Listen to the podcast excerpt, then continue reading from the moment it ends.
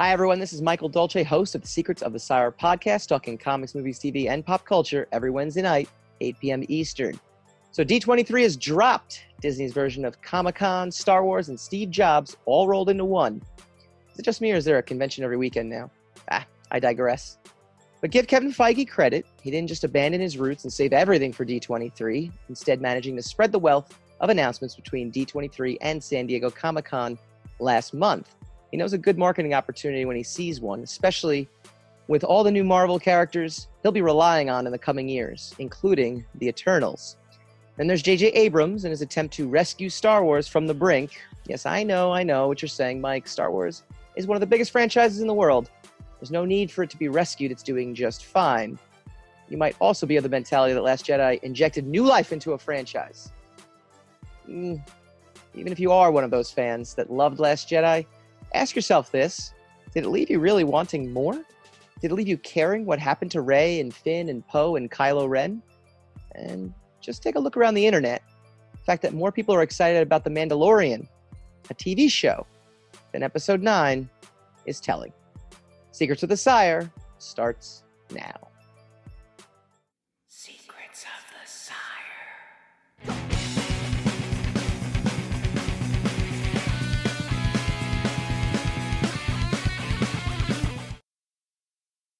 Good evening, ladies and gentlemen. Welcome to another edition of Secrets of the Sire. We talk comics, movies, TV, and pop culture every Wednesday at 8 p.m. Eastern on the Sire Studios digital network. You can go to secretsofthesire.com. You can find us on youtube.com slash secrets of the sire, facebook.com slash secrets of the sire, and twitch.tv slash secrets of the sire, where you can interact, comment. We'll comment right back. We'll talk to you all night long. Uh, before we post the sucker up on iTunes, which is now Apple Podcasts, Google Play, Spotify, iHeartRadio, anywhere you can download an app, you can find Secrets of the Sire. Tonight, D23 recap, Star Wars, The Eternals, Kit Harington, Tom Holland, and we get to talk all about all this stuff with Chris Arrant from Newsarama and talk about the very, very popular relaunch of the X Men comics with him as well. I am your host, Michael Dolce, joined as I am every week by my co-host extraordinaire, the Lord of the Radio himself, Mr. Hassan Godwin. How you doing, sir? I'm good. Happy Wednesday. it is a happy Wednesday, isn't it? Now, yeah. middle of the week. Is, middle of the week is much better than. Oh my God! I just realized we could we can. Mike, Mike, Mike, Mike. What? What? You ever see that um the Geico commercial with the uh with the camel? Oh It's yeah. okay. Mike, Mike, Mike, Mike, and then you're Mike. So I see it's a it's a bad joke. That's a but I terrible joke. realized- I just realized the joke will work, and therefore I uh, take license to be as obnoxious as humanly possible about it. Why don't we talk about really good, positive things that happened to me? I got my keyboard Ah. fixed.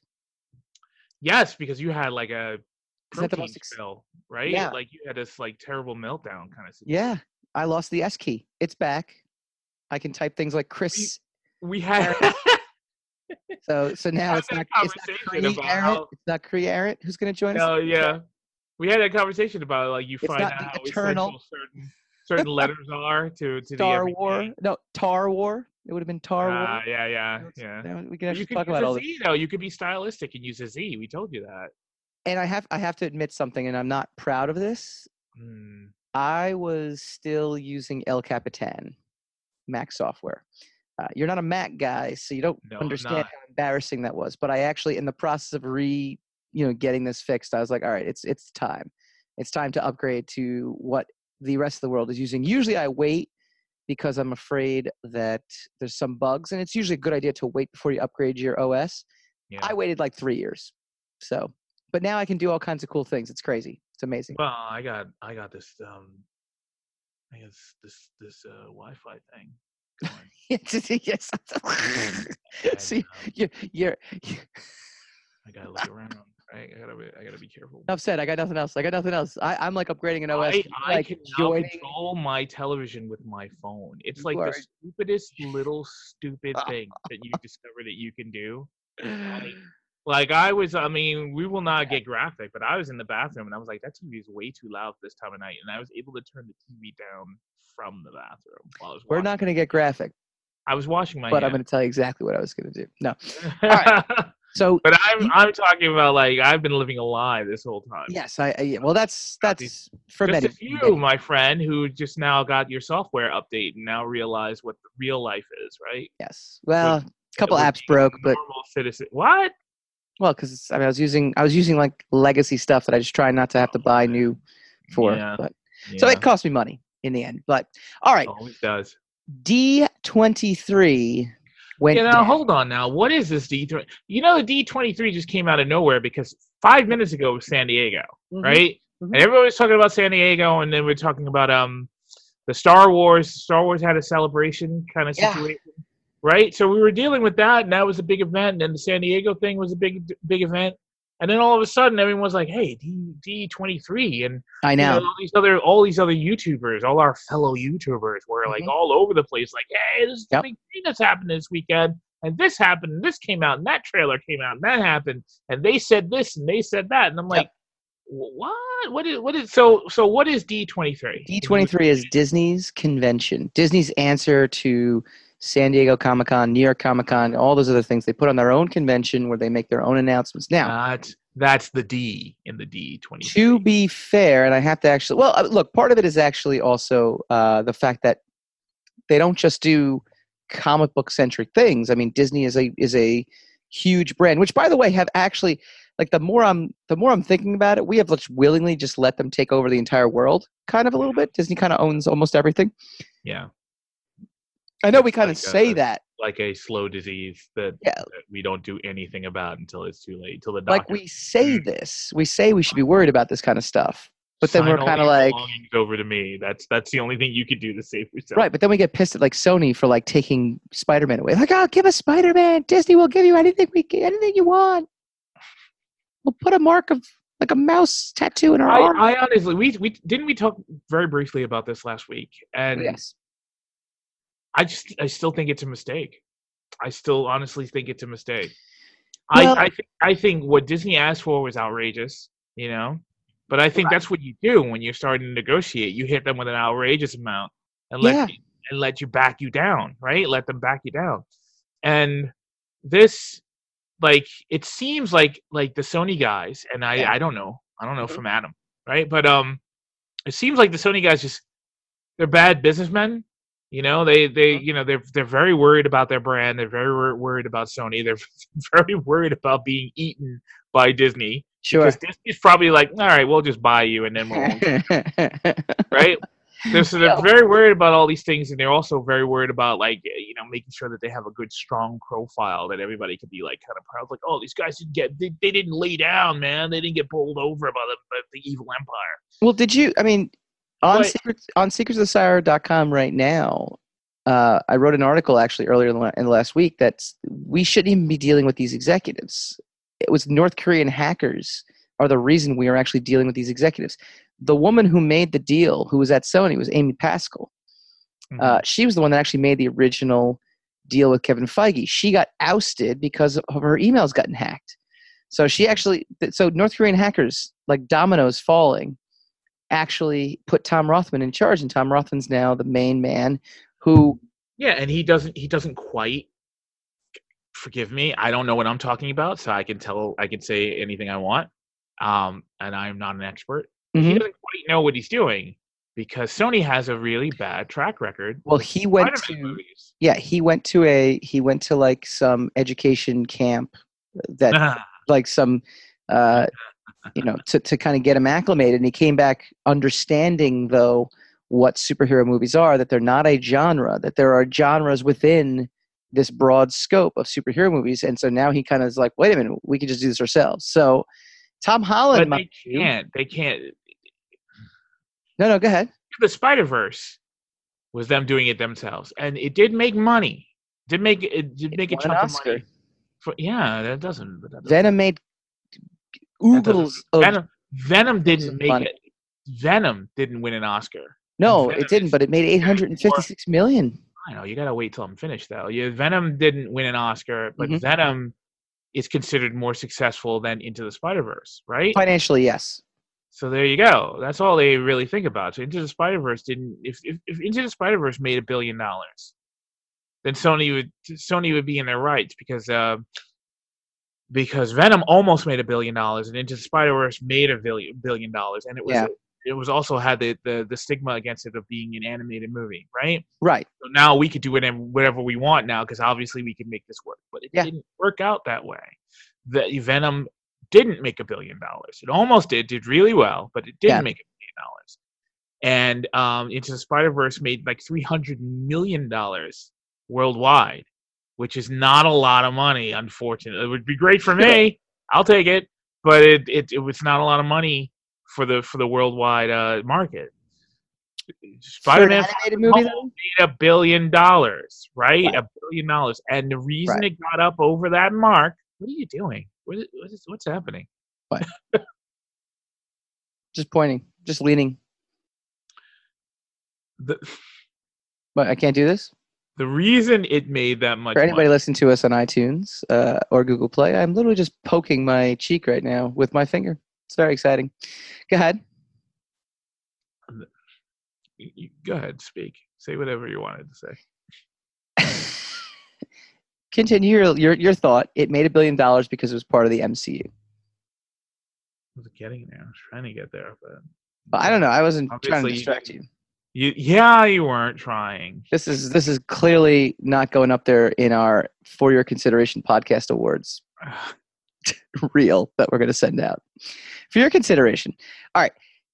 Tom Holland did make a surprise appearance. So D23 was an all weekend spectacular. There was a whole bunch of announcements. The cool thing that I thought from D23, the first off thing, was that Kevin Feige saved some announcements um, for both San Diego and this, which I, I think is actually brilliant. I don't understand why people are so down on San Diego. These uh, the, the the vibe of the last few years from San Diego is we don't need to send out our A game, and there really wasn't a big Marvel or DC thing going on. Then all of a sudden, kind of Marvel did the Hall H panel and just blew the doors off it with like the announcement like of the cast. It's and- like a streaming service, though. Like Oh. everybody thinks that, we don't need Netflix. We can have our own streaming service. We don't Yeah. need to go to someone else's party. We can host the party ourselves. yeah, but it's just That's but like, that's the prevailing business mentality now. but now but at least I think Kevin Feige, I think Disney in general is kind of like being smart about this though. Like you know, announcing everything. If they'd announced everything at D twenty three.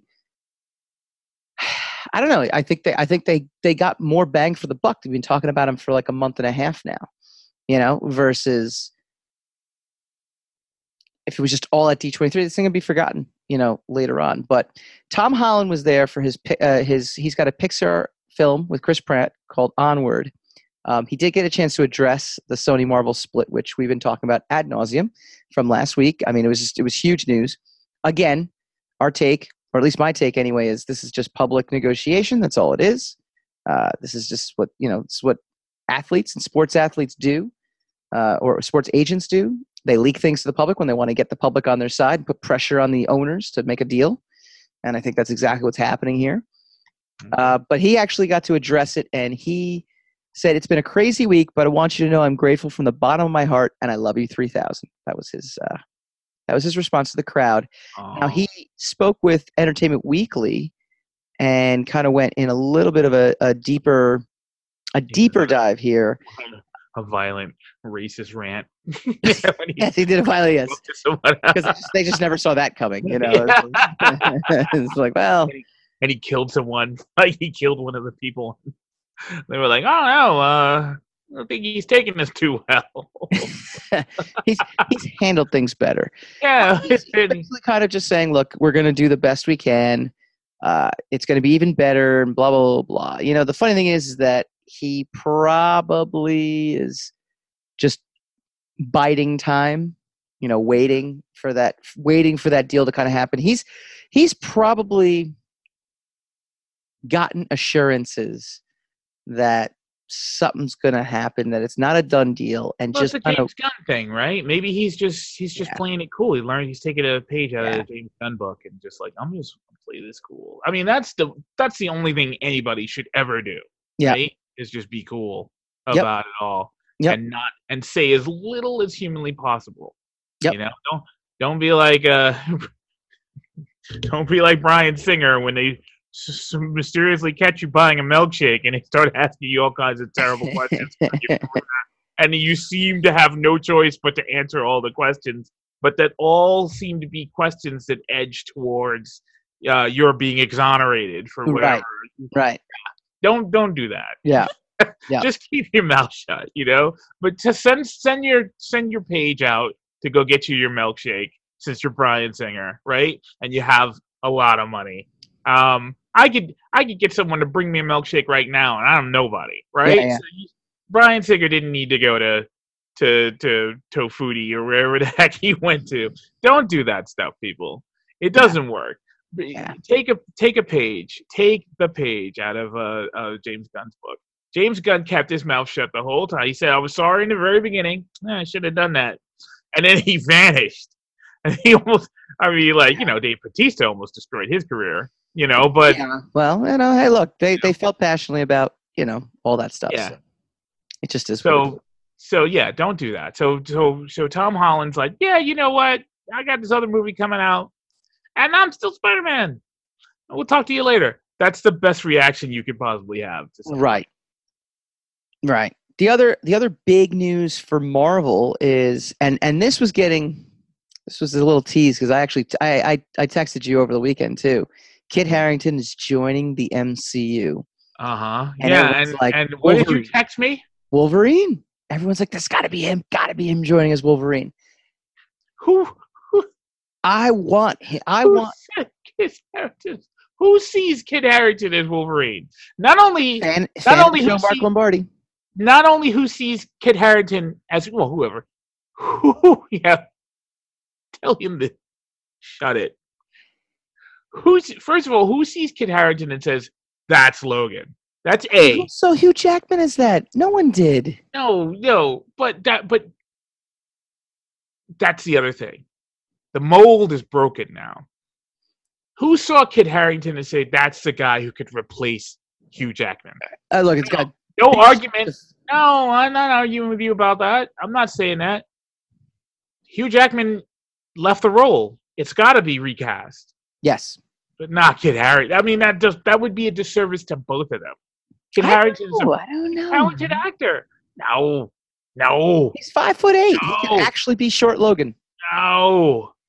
I think we're both in agreement. No. though. They have to recast Wolverine at this point. I know everyone's Of dying to like they're dying to have like Hugh Jackman just play this guy. for, That would like, look. I would. I would watch Hugh get Hugh Jackman play uh, Logan or Wolverine. Even even though I didn't like Logan too much. I love. I love. I like the movie a lot. I didn't just like, saw just saw it again uh, over the weekend, and it's still a pretty badass movie. I like it. I like it's a great movie. Yeah. But I don't like it. You know, it's like Braveheart. Braveheart was a great movie. Braveheart was, but I didn't like it. I didn't like the ending. Alright. I don't. I don't like. I don't like those endings. Not a f- not a flawless movie. So it's not. So it's a. any So it's a. It's a great movie. It's a great film. It was a. It's a. There's nothing wrong with it. Yeah. But I just didn't like it. It's just because I some some things just because I didn't like it doesn't mean I think it's bad. okay. It's bad, all right, that's, that's, that's a fair opinion. That's a fair opinion. All right. Well, Jon Snow will be playing it's Black be a Knight. night. What's that? Oh, yeah, I know, right? Who saw that coming? I know. that poor, that poor bastard. In your defense, there's no way you could have known that they were even going to cast the Black Knight. Right. much less they were going to use uh, uh, Kit Harington to do it. So, in in your theorizing that it Yeah. was going to be Logan, you know that you can be forgiven for that. Yeah. Can, eh, can we just take a moment also just to kind of give a shout out to uh, Ryan Penagos, who we're going to get him on the show. We've been trying to get him on the show for many years before he blew up and is now like a million followers on Twitter because he's like the face of Marvel Online. Yeah, um, he gets to go to all these things. Like I actually saw, it. he's like at Hall H. He's like, I'm Ryan Penagos. I'm at Hall H. I'm like, you bastard. We love you when you were the price guide editor at Wizard. Damn it. He was a good dude. He was always a good dude. He always, Yeah. always, he was a big fan of the Sire. He did a lot of good things. It's good stuff. yeah, so he's a- he's a good guy. I never give a shout out to him. But um, but yeah. So they they they trotted out the Eternals again. Uh, you know, Kit Harington. That was the big news. And uh, Gemma Chan. Is it Gemma or Ke- Gemma? No, it's Gemma Chan. Uh, will be playing Cersei Practice in, names before the show. in the Eternals. Well, uh, she's got time for that. Oh, look, Kit Harington's fighting Cersei again. Yeah. Ain't that something?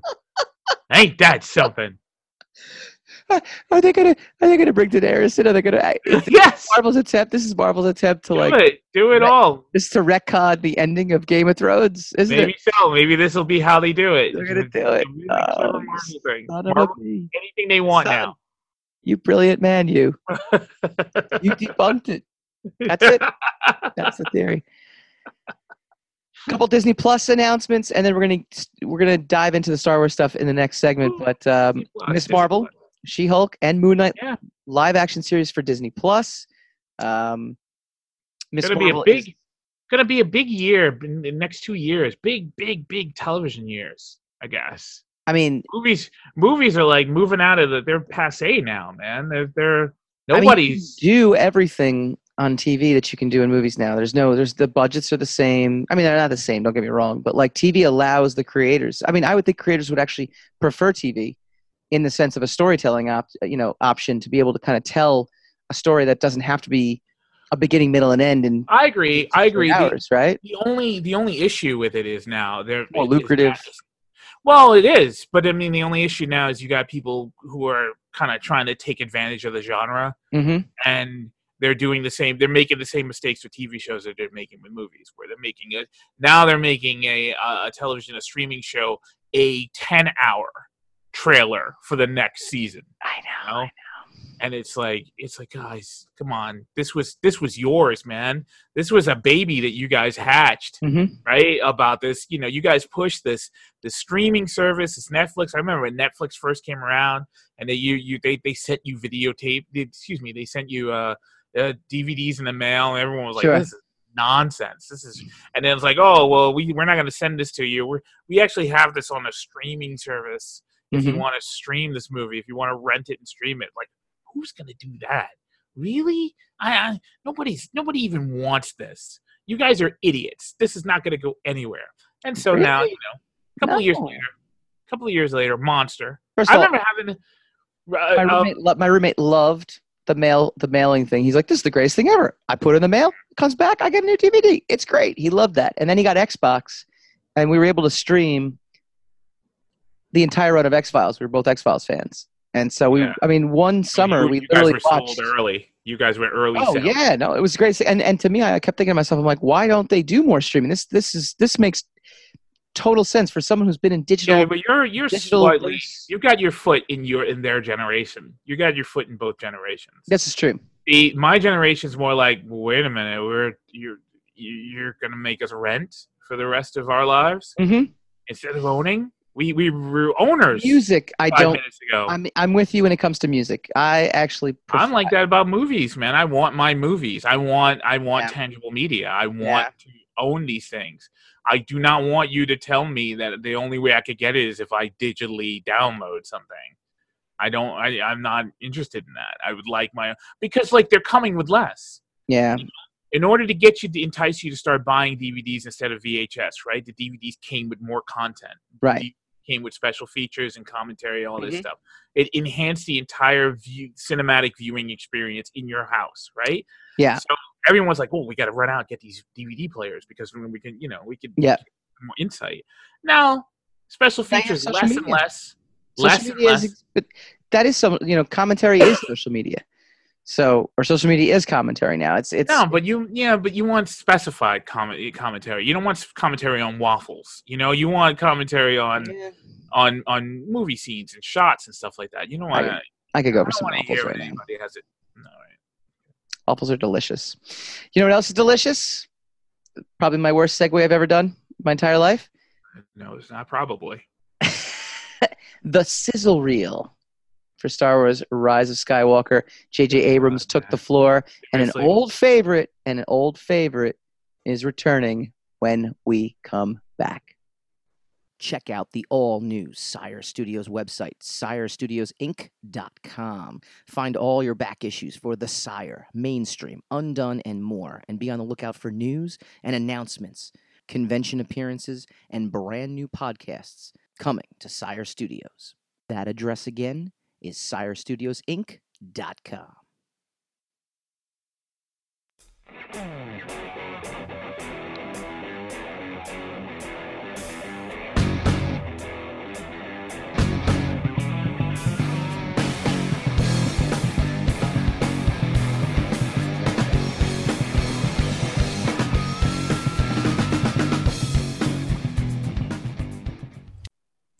Welcome back to Secrets of the Sire. Secrets of the Sire is brought to you by all of our beloved patrons uh, Craig Caruso, Tom Osa, Einar Peterson, Matt Beyer, Ashley Haikai, Omar Morales, Brian Phillips, Steve Ovecki, Program Director Stephanie Dolce, and as always, our Uber fan, Christina Dolce. We appreciate you guys. If you'd like to support us on Patreon, go to patreon.com slash secrets of the sire.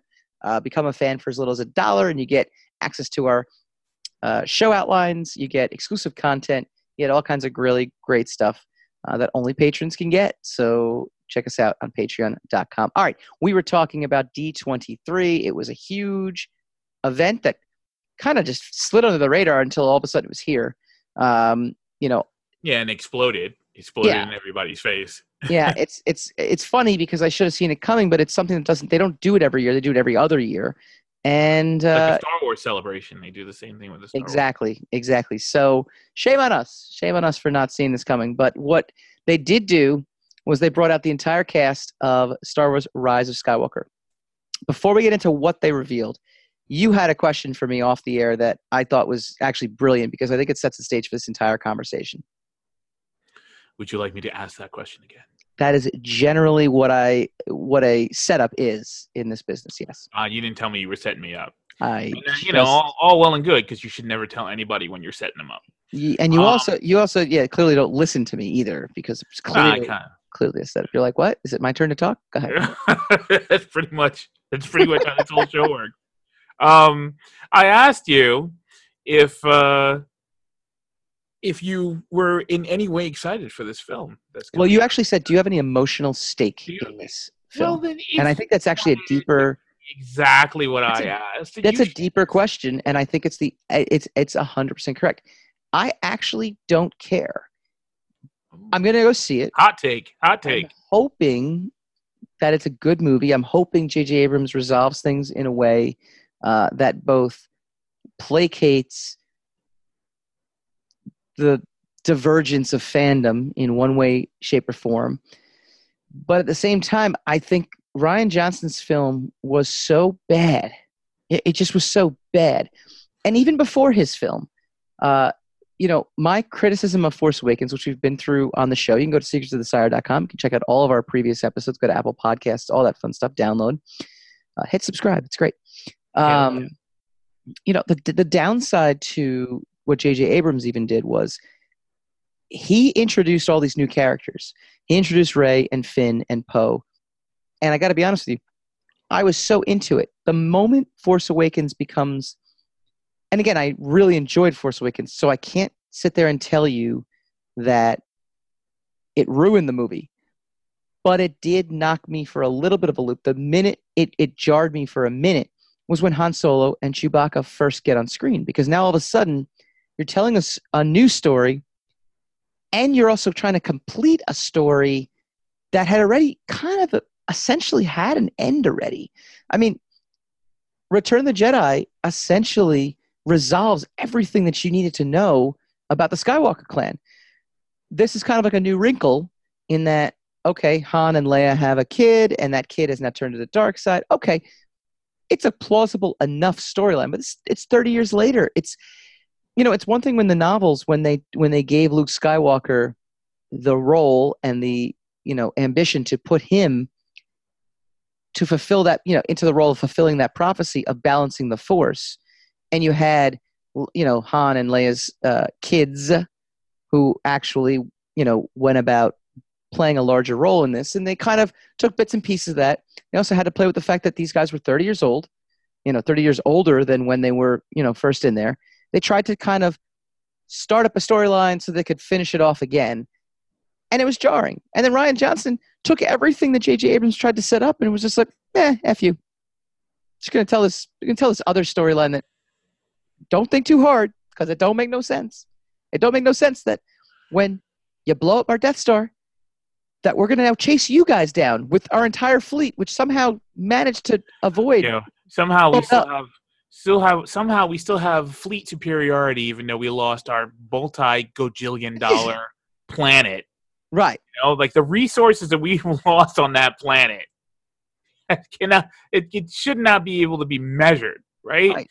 And I mean, look in in a New Hope, the Empire just kind of bounced back right after the Death Star blew up.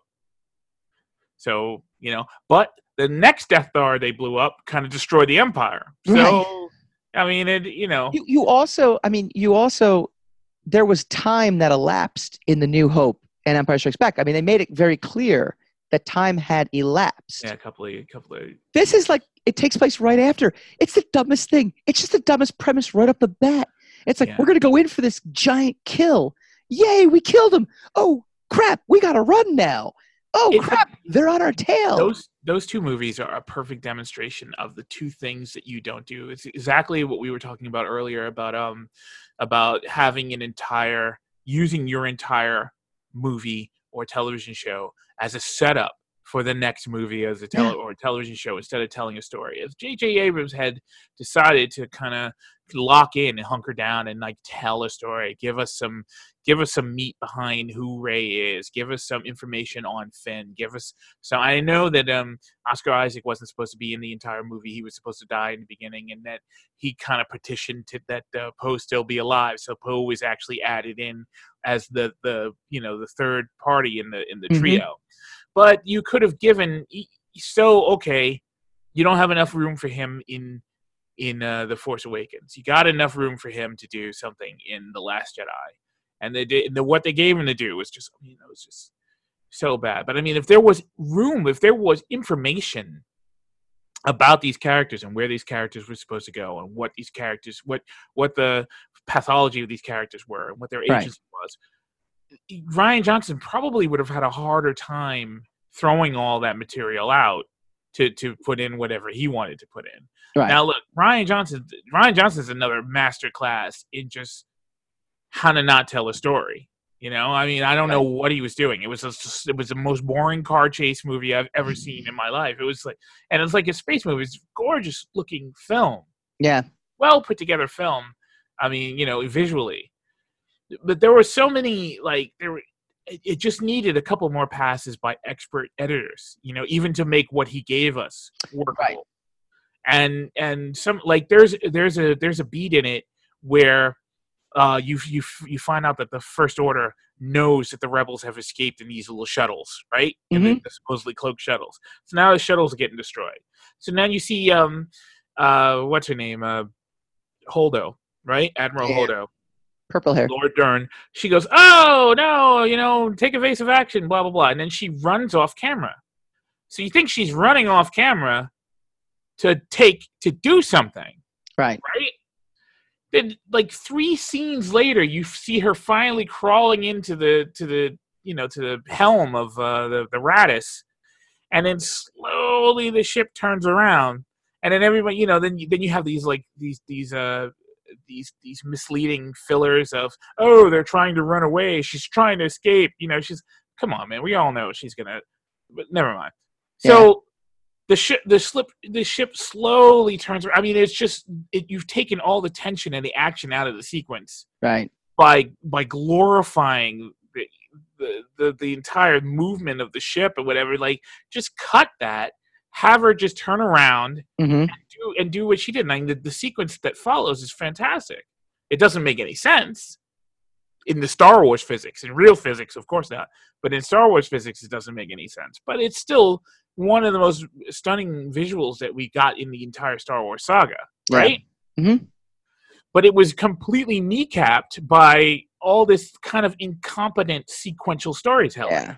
And go- was, I mean, we've we've gone through. I mean, go yeah a hundred times hundred times or not episode 200 episode 100 i mean we, we really do detail i think it was what, episode 102 just why this is just one of the worst movies just movies in general it's like we need to go it find have it doesn't guy. have any of the mythology to it. It doesn't have any No. character development, any of it like that. It's we need to go find this one guy there's only one guy that can save us uh, oh we couldn't get him but we managed to be in the same jail cell as the guy who can do exactly what he can.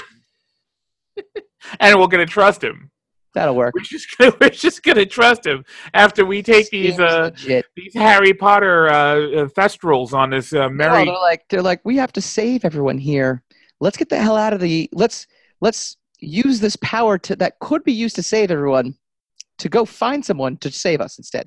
It's like why don't you just take everyone off the ship then if you can take It's everyone off the like- ship.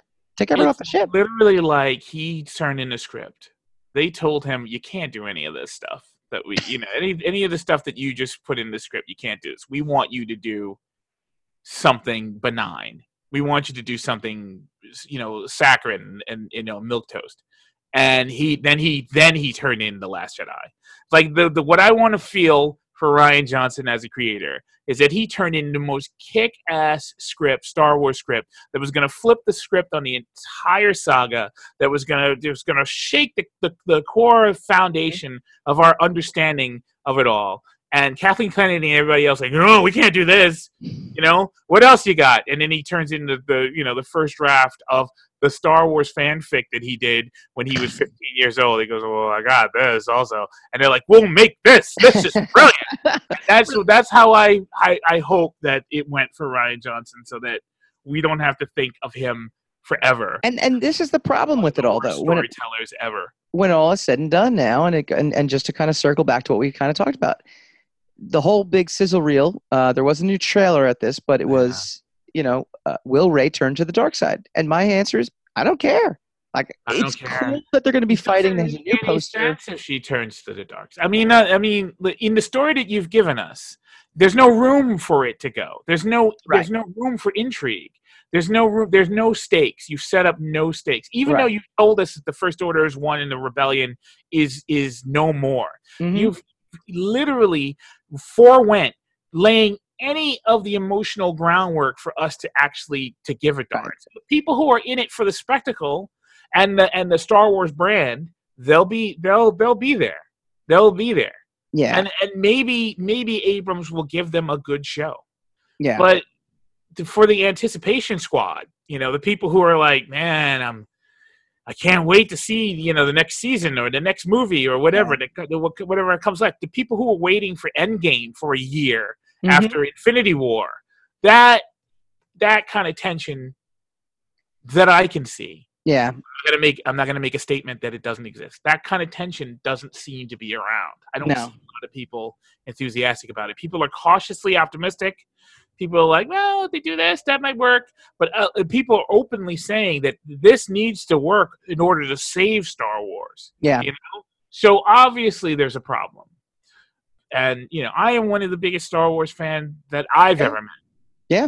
And I just the fact that I am mildly curious as to, and mostly it's to see like the one of the old uh, jokes from the Jeffersons Mhm. is that I want to, you know, I'm going to the next game because I want to see how much they lose by.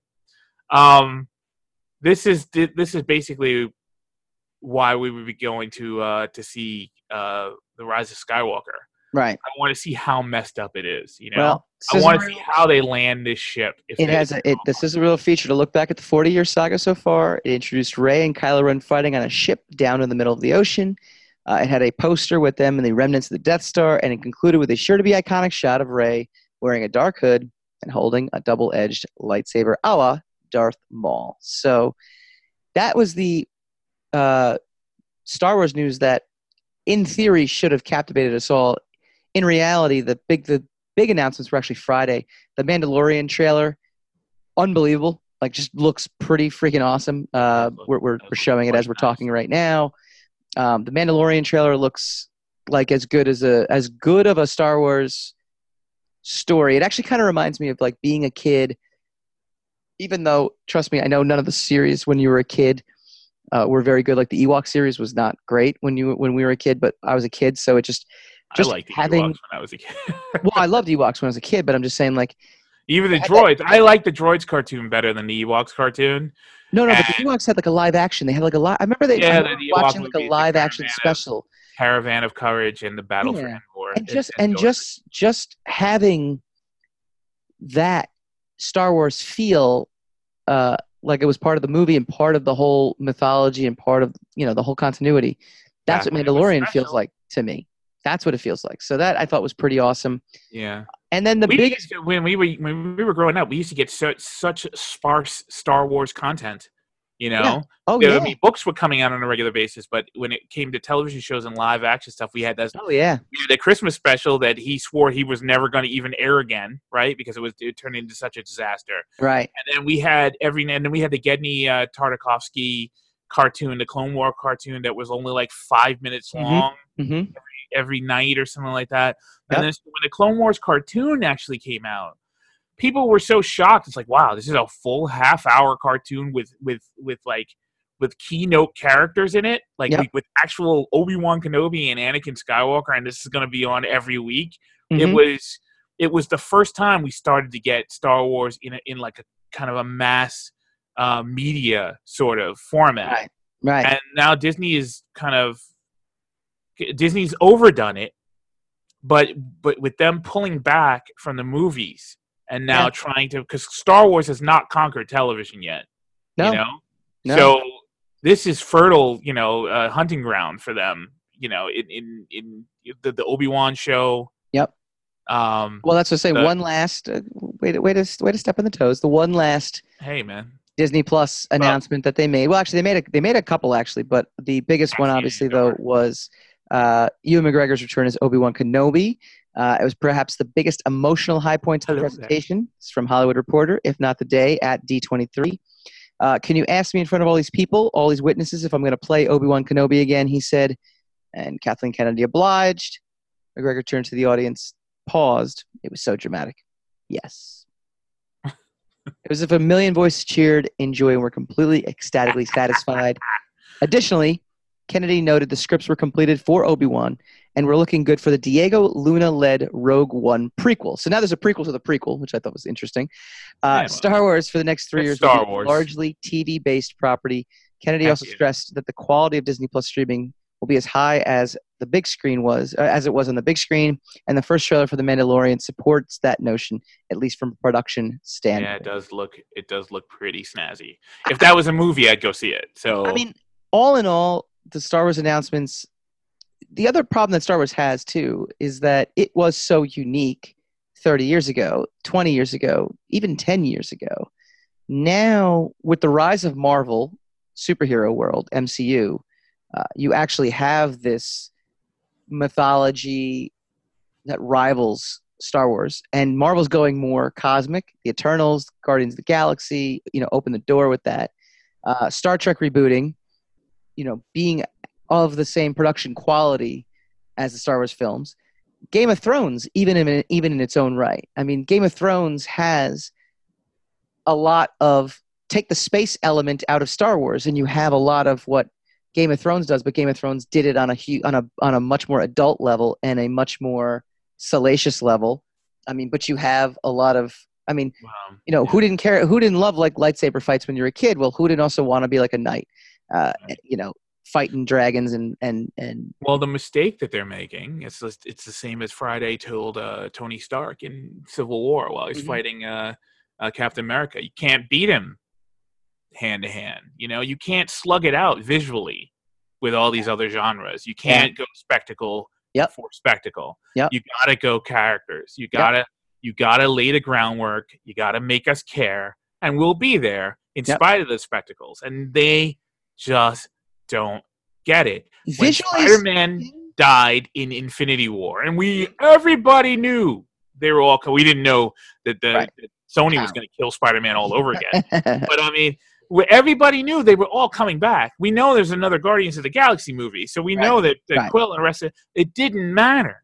yes. Just to see them all die was an emotional Yes. you know uh, ordeal for us that's because they did the groundwork and established all these characters. Right.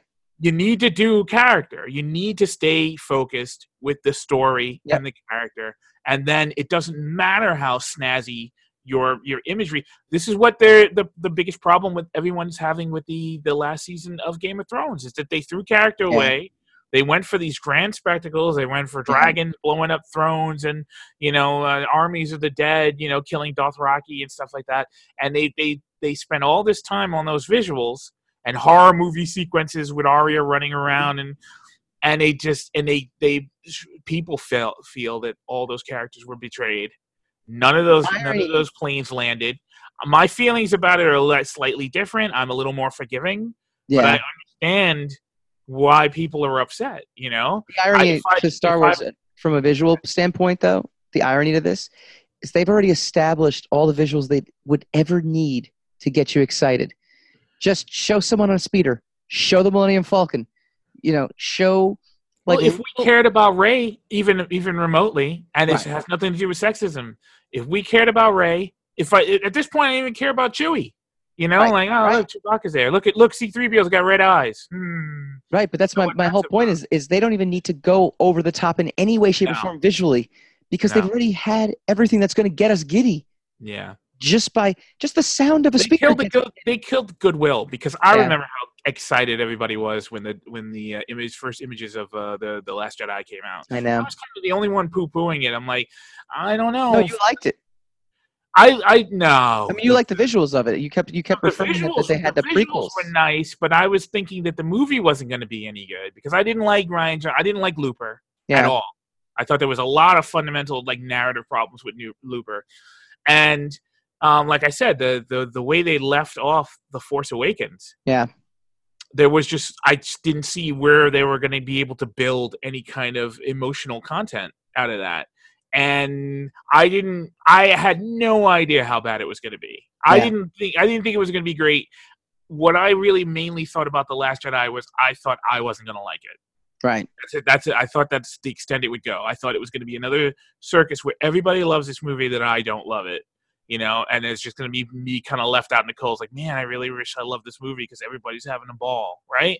Yeah. I people hated this movie so much that that I was reevaluating my feelings about it. Like, wait a minute, it's not. I mean, it's not Hitler. well, you know, it's just a bad movie, but it's not World War let, II. let us know what you think. Throw it in the comments field. Hit subscribe if you're watching us on YouTube.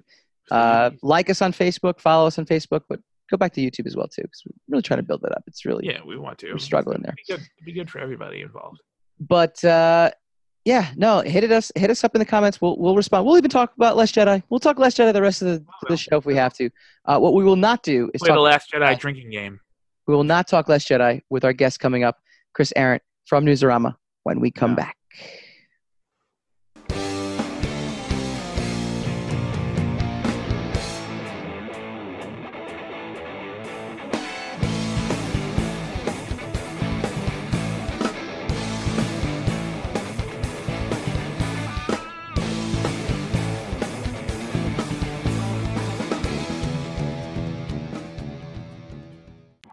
Welcome back to Secrets of the Sire. We do this every Wednesday night, 8 p.m. Eastern, talking comics, movies, TV, and pop culture, emphasizing the comics in our array of choices that we discuss. We'd like to always welcome our good friend, Mr. Chris Arrant from Newsarama. How's it going, Chris? It's going great. Thanks for having me back. So, i i a couple weeks ago, we were planning this out, and we were saying, "Well, we got to have Chris back on, and when can we get you on?" And we're like, "Oh, let's get you on to talk about House of X." And that was right before D23 dropped and then unleashed all kinds of awesomeness. So, before we get to House of X, gotta gotta talk and discuss. Uh, well, actually, a couple things, right?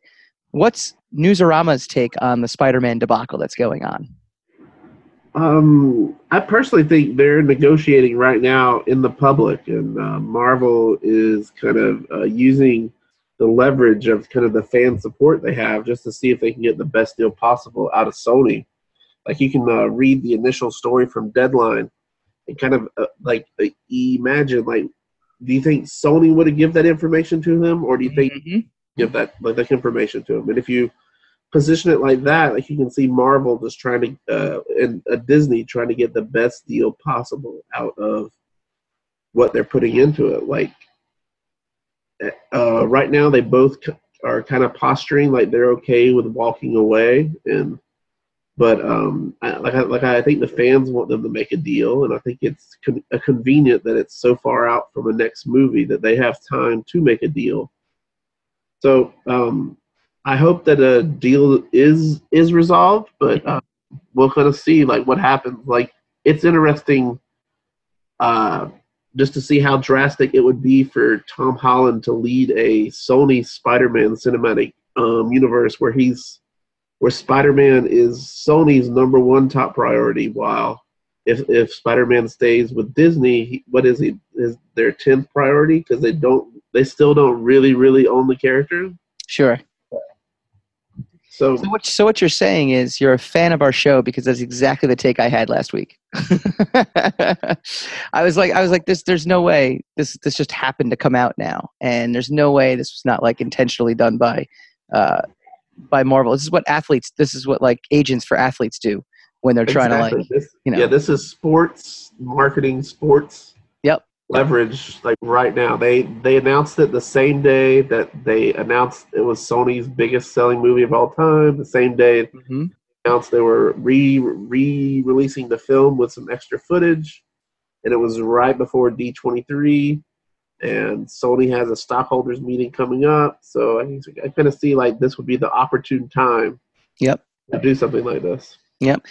What's your so? You, when all is said and done, you think he's coming back to the MCU also? Um, currently, as I see it now, based on the parties involved, I think they'll work out a deal for it to happen. Um, I, it may not be as uh, involved as he was before, but then again, maybe Marvel purposely made him so involved with the Marvel U, so to extricate him would be painful for so the fans. But I, I think that they'll uh, uh, work out a deal. Very cool. So at D23, aside from Tom Holland's uh, addressing the crowd, there was some real movie stuff going on that has direct ties to the comics. They announced Kit Harington joining the Eternals. First of all, please, I think we've done this with you already, but we're going to do this again because, quite frankly, even Hassan and I have no idea who the F the Eternals are besides the fact that they're like Jack Kirby creations.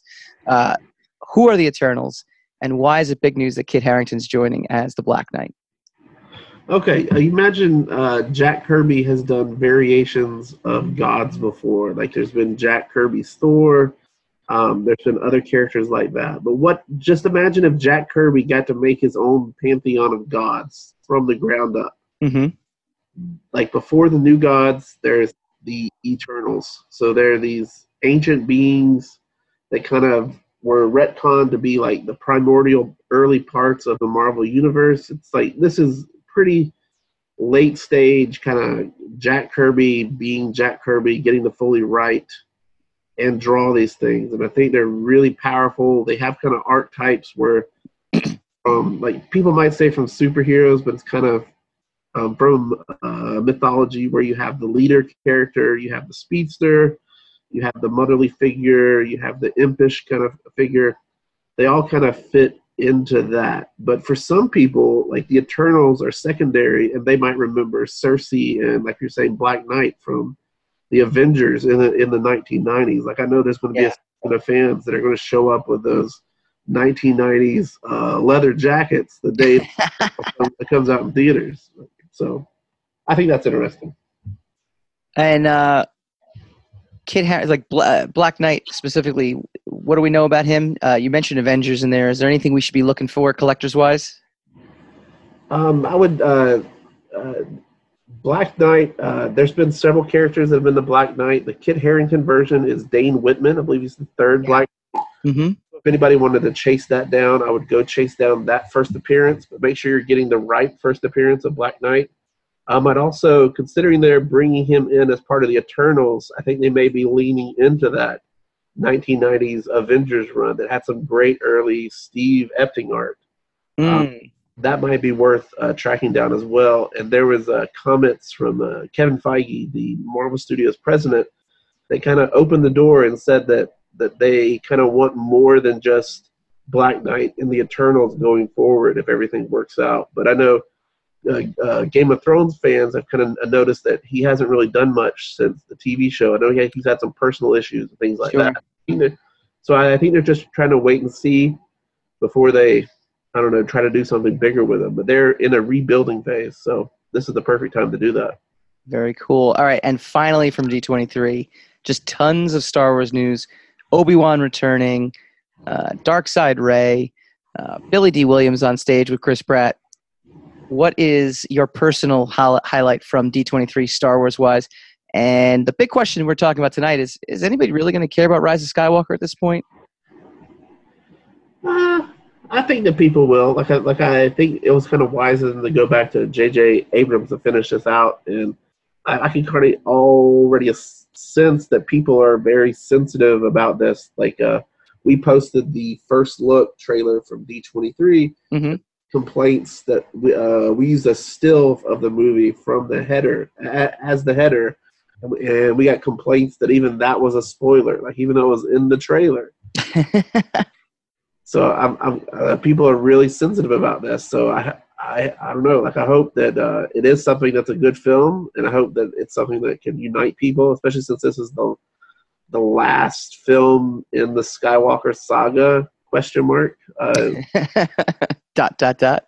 yeah, I've I've I've been in the theaters for the last time they've had the last film in, in the Skywalker saga before for uh, Re Twice. Jedi. So so we'll kind of Twice now. see what happens. What's that, Hassan? So it's happened twice already. Yeah, yeah, that's true. This is the last one. That's it. It's This over is after the this. third time. That's the last one. Yeah. Disney would never go back and make an episode 10, right? no, never, never. There's no chance. hmm Oh yeah. Can we yeah. like, uh, can we timestamp this so in about 20 years? Yes. Uh, yeah, I'm Dr. not, uh, I'm- I just wanted to clear. I'm not going on the record saying that it won't ever happen. I am actually being facetious and saying it's probably going. to of course, of course. Well, I mean, it's just funny because it's like we're never doing a Skywalker saga thing again, but we'll do Vader. You know, we'll do Darth Maul. Yeah. We'll do like P- we'll do like little characters. We'll They're do still. Skywalker adjacent stuff, Yeah. but it's not going to be Skywalker. See? That's very that's brilliant. It's brilliant. All right. We wanted to have you on because the biggest, I think, comic right now, and, and I could be wrong because you're more tuned in than I am, is House of X. It's the relaunch of X Men, which couldn't have happened if Marvel and Disney had not f- bought Fox. The deal went through, and then all of a sudden now they're like, okay, by the way, we're gonna we're gonna ramp up this uh, line of books that used to be the greatest thing of all time.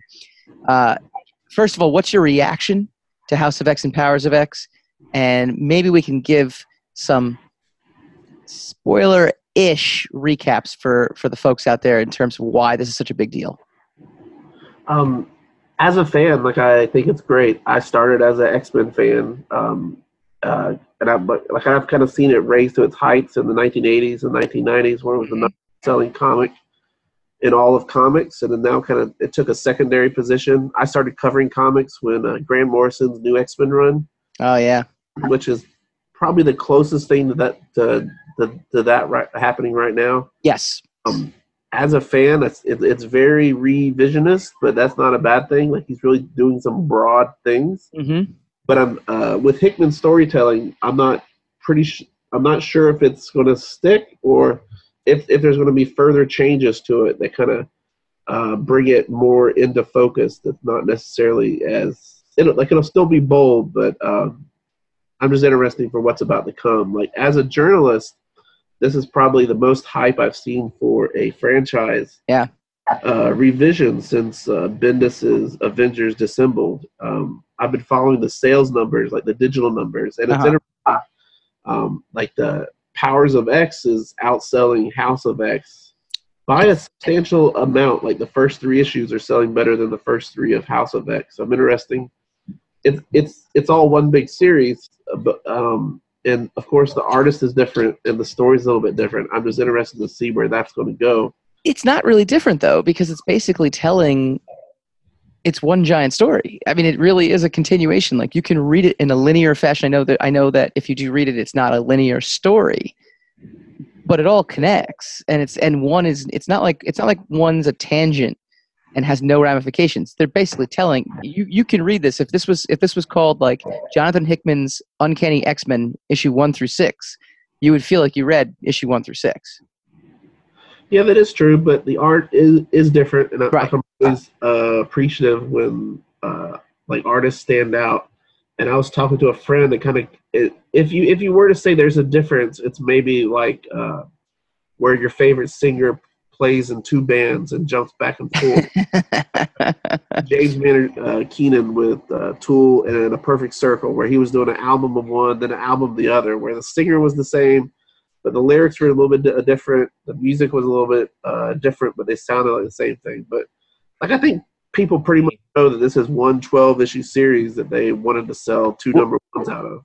But that's that was the whole reason, and it's funny too because I bet you the individual fan did not know that because when I first uh, heard House of X and Powers of X, I was like, all right, let me pick up both and I'll see what's going on with with with both. We'll see what this what what these two series are, and then the very first page is like two series that are one. Like he literally says it in the opening like paragraph of like exposition uh, when when he's going through like the rundown. House of X, Powers of X, two series that are one. It's like oh oh this is this is just one series. Uh, House of X had the big drop on House of X number two, radically uh, retconned uh, the life of one X character. I'm debating on whether to be spoilery. We're going to review these books next week, so we'll be ultra spoilery at this point. Uh, House of X number two's been out for it's been out for a month at this point. I, I mean, Hassan, what, what's our what's our moratorium on spoiling s- comics? Like, We'd have it, to invent one. I, I, I mean, at this point, We have to come up with one because uh, we don't. We it's usually television shows and movies. right? We So, give yeah. we give Netflix shows like two weeks before Uh, we spoil weeks, anything, Yeah, and we give. but I mean, I'd say two months because not everybody gets out. I mean, it's not comic books are not pumped into your house like all. That's true. Stuff. All right. So I mean, people have to actually get out, go purchase the book, and then read it. You know, so there's, So, there's so next week then. So, yeah, next next, week's probably for the best. all right. Well, we'll, To we'll spoil it, to spoil it. Not you. I mean, not not to discuss it, but just to spoil it.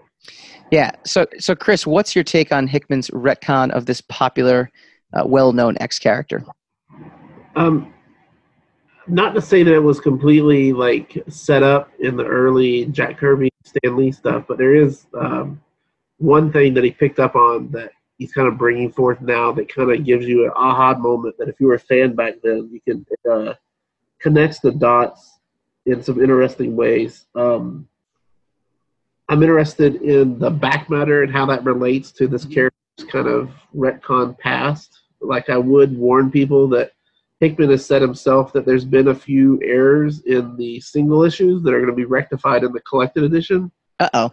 So um, Uh-huh. just be careful on that. Um, Did he really? He really said that already? Because I was wondering about that too. I mean, not that. I, I, not that I'm going back and researching as I'm reading this. I'm literally just going through my own brain. Um, I mean, we can we can at least mention the character's name, right? I mean, that's that's. I mean, right? Is that Chris? What do we think? We have a vote of three here. Can we at least mention the character's name? yes. Yes. All right. So Moira Ah. McTaggart. That Uh, wasn't a vote of three. that was I- a vote of two. Well, you got my minority loses. Um, Moira McTaggart. I mean, I'm thinking back to like you know Proteus. I'm thinking back to the Shadow King, uh, like around 278, 279. This is when I really geek out in front of all, uh, front the entire audience here. It's like I just remember a lot of storylines involving her, and not you know eh, throw anything out that's been done the last like 15 years because it doesn't count anyway, apparently. Um, but you know, I'm just wondering how it how it's all going to really line up to the point where if if Magneto and Xavier are aware of this character, how does it how does it line up with everything we've been reading? You know? Um, like I, I- think you have to kind of give it a little bit of freedom to to move around. Like it's uh, uh, uh, Grant Morrison says that he's uh, uh, a continuity is not his number one thing to adhere to, Mhm. but consistency in the character. Mm-hmm. Character consistently portrayed. Like is this is what he did in line with her personality? And you can go back to the early issues and see like Moira McTaggart was one of the backers of Xavier School when it first Right. started Right. like how would she know all that like uh, like in uh, proteus like uh, how can such a powerful mutant just uh, come out of nowhere Sure. like i i can see like like uh, maybe he found one or two points but then kind of added his own and it kind of brings us to this crazy extension that makes you rethink everything but Yeah. Sometimes that's a good thing. That, uh, that reminds me of uh, hickman's first fantastic four that he revealed the council of reed richards and that kind of redefined um, the scope of everything. And i think uh, that's kind of a powerful thing. Like could you like uh like one month ago could you imagine a Moira mctaggart x-men book? No. But now could you? Yes. yes Yes, and I will say this too. uh, Everyone keeps telling me Hickman's Fantastic Four was fantastic. Uh, no pun intended. Um, the I generally this is the first book that I've read from Hickman that I actually enjoy, like flat out. Like most of his stuff, like Secret Wars, couldn't get into it. Felt like nothing was happening. Felt like he writes very academically, which he still does, you know, in this. But at least it, it works. It works for in however whatever reason it is. His style in this particular context seems to work. All right, Chris, as as usual, you always bring such great insight to the table. We absolutely love having you on. Uh, we're going to do a review of House of X and Powers of X next week in our Spin the Rack segment, so we're pretty excited about that. Uh, tell everyone where they can find you and where they can uh, log on to all the cool stuff that you're doing right now with Newsarama. Um, I write five days a week, sometimes more, at, news, at newsarama.com. Um, like I also talk about comics and pro wrestling and music on, on my Twitter page, which is at Chris Arrant. That's C H R I S A R R A N T. And that's it for me. Very, very cool. All right, Chris Arrant, Newsarama. When we come back, a very, very abbreviated spin the racks. There's a featurette that has a look back at the females in the Marvel universe. You still Well, didn't have to talk about it. You still didn't have to go over it. But then you Well you done. had to go and you had to go and and, and Welcome to to get- the world that the rest of us live in. so you're sitting here being like, I don't know why we talked about it. I'm gonna make fun of you and get on my righteous high horse and be like, if you didn't like it, you're not Uh, enlightened. yeah, that's the purpose of the second chair, my friend.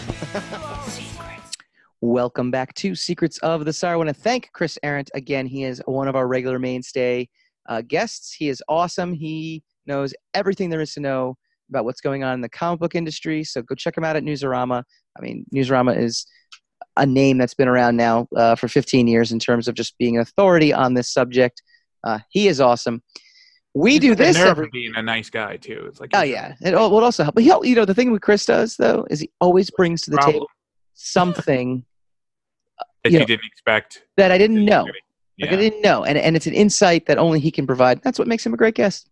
We do this every week. We go spinning the racks. Spin the rack, spin that rack. We are changing spin the racks just a little bit. Uh, we're actually not doing anything tonight because song. D23 was so much, but uh, just to kind of give ourselves a little differentiation, we're not getting rid of the song. The song basically is staying. That's just staying no matter what. Um, but you saw it was our new visual. Uh, we've been kind of we broke it out a couple weeks ago, and we want to make it a little more comic centric. And so starting next week, we're going to do a little review, a little comic, a little five minute comic book review. Uh, we're going to start with what Chris was talking about tonight. We're going to start with House of X, House of Powers of X, uh, issues one through three. Uh, all six issues how, will have been out. We'll probably stop at Powers of X number three, uh, only because House of X uh, three number three comes out tonight, or came out today, and you know whatever. We'll, I don't know. Powers of X number three had this great, uh, just cliffhanger that it's a great, it's a great uh, stop up point. But either way, we're going to talk about the hottest uh, series that Marvel has out right now, and how it's going to impact the movie world as well too. Because I think just the re-establishment of the X-Men world uh, is a big deal because it means that the next X-Men film you watch, which is going to be part of the MCU, is going to be pretty darn good. Uh, so that'll be next week, and uh, we're going to continue breaking down. There was a whole bunch of stuff. You know, there's a new Matrix movie coming out. Did you know there's a Breaking Bad movie? Yep. And yes, we'll continue talking Spider-Man. We'll continue talking Tom Holland. We'll continue talking Star Wars. Kit Harington. We'll talk about it all. Black Panther. Aaron is new Luke Skywalker. Yeah, Kit Harington. you heard it here fir- first, folks. All right. We will see you guys next week. Good night.